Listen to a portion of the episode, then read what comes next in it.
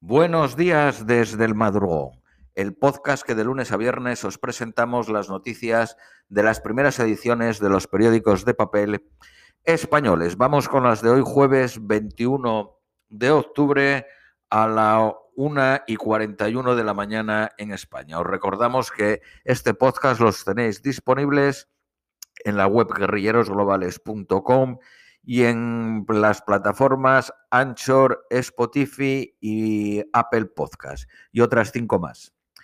Periódico ABC. La cruzada antiestatuas en Estados Unidos llega hasta Jefferson. La muerte de Floyd, de raza negra, renovó la presión para retirarla del Ayuntamiento de Nueva York. La decisión tuvo la oposición de un grupo de historiadores que mandaron una carta a la comisión que lo votó. Esa comisión es un organismo independiente formado por expertos que nombra el alcalde de la ciudad. Un miembro de esa comisión dijo, no somos revisionistas. Lo que decimos es que hay que asegurarse de que se cuenta toda la historia, por lo que la mejor opción es sacarla, la estatua, de su lugar. La comisión decidió no pronunciarse sobre el destino final de la estatua y aplazaron el asunto hasta finales de este año. Jefferson tuvo una relación con una de sus esclavas desde que ésta tenía 14 años. Tuvo seis hijos con ella.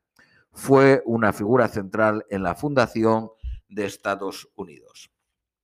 La Eurocámara tensa las relaciones de la Unión Europea con Putin al premiar al disidente Navalny con el premio Sájarov. La OTAN celebra también el galardón dotado con 50.000 euros y se entregará el 15 de diciembre en el Parlamento Europeo. El Reino Unido se plantea retomar las restricciones con 40.000 casos diarios de COVID. Los líderes de salud del país han pedido a Boris Johnson que imponga de nuevo las restricciones. Fuentes de Down Street declararon que de momento no hay planes para activar el plan B que incluye el uso obligatorio de las mascarillas en interiores, ya que la vacunación ha roto el vínculo entre casos, ingresos hospitalarios y muertos. El director de la Confederación del Servicio Nacional de Salud británico dice que el servicio de salud está al límite. Rusia decreta nueve días de vacaciones para frenar el virus, del 30 de octubre al 7 de noviembre, pero los únicos días laborales reales eran el 1, el 2 y el 3. Tiene 1.028 muertos diarios. Se inaugura el museo del célebre pintor Edvard Munch, el noruego, el famoso autor del cuadro El Grito. Eh, cuenta con 12 plantas, su coste fue de 320 millones de euros y la obra fue realizada por el arquitecto español Juan Herreros. Periódico El País. Donald Trump afronta otra investigación penal por presunto fraude fiscal de su emporio se investiga si el valor de un club de golf fue rebajado para ahorrar impuestos. El número dos del magnate durante décadas fue acusado en julio de 15 delitos. La migración desde México hacia Estados Unidos bate récords este año.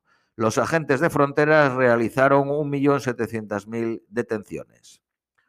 Ultimátum a la presidenta de la Comisión Europea para que actúe contra Polonia y Hungría.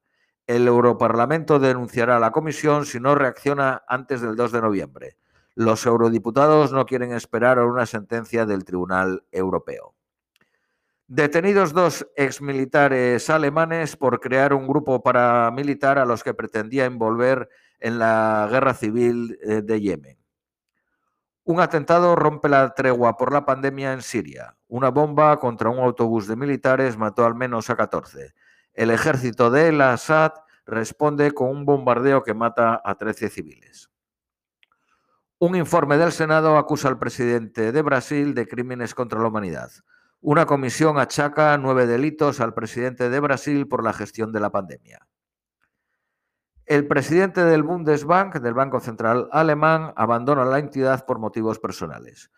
Conocido como Doctor No, lideró la oposición a la política de Draghi en la crisis del 2008 y luego fracasó en su intento de hacerse con la presidencia del Banco Central Europeo.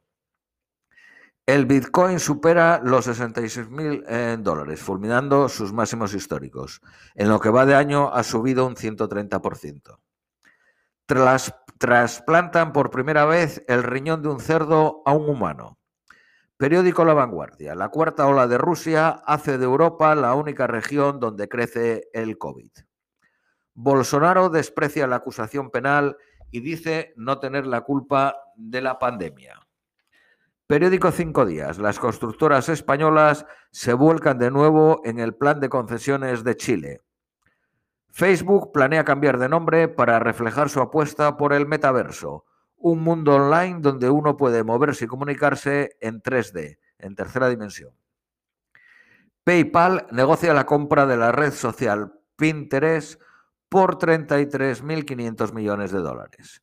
Periódico Economista. La empresa textil Mango dice que el 40% de las ventas ya es online.